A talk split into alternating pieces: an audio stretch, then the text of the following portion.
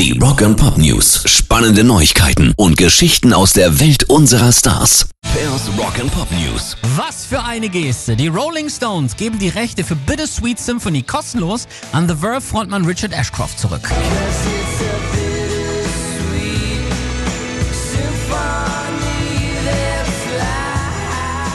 Vor 22 Jahren haben zwei Manager einen Riesenrechtsstreit angefangen, weil der Song sich an einer Instrumentalversion von The Last Time orientiert haben soll. Ja,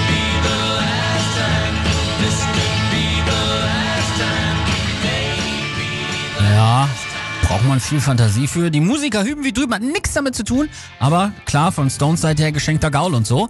Jetzt wurde Richard Ashcroft mit dem Ivo Novello Award für sein Lebenswerk ausgezeichnet und erzählte, dass Keith Richards und Mick Jagger ihm in diesem Zusammenhang die Rechte an dem größten The Verve Song aller Zeiten geschenkt hätten.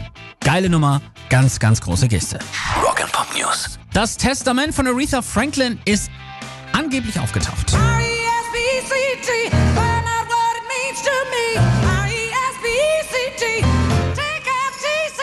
Gab schon einen riesen Clinch unter den Nachkommen. Jetzt soll ihre Nichte angeblich 16 schwer lesbare Seiten unter einem Sofakissen gefunden haben, in denen ein Vermögen von satten 72 Millionen Dollar aufgeteilt wird. Vier Söhne gelten als Erben und ich muss ja sagen, klingt ein bisschen ominös, oder? Ich meine, wo sucht man denn als erstes nach dem Testament? Wenn man Arbeitszimmer, Nachttisch, Safe und Schließfach durch hat. Wenn es um 72 Mille geht, da stellt man noch die Bude auf den Kopf und schüttelt auch mal die Sofakissen auf, oder nicht? Die Echtheit des Dokuments wird deshalb jetzt auch tatsächlich geprüft und ich glaube, das ist auch eine ganz, ganz wichtige Idee. Pairs Rock and Pop News.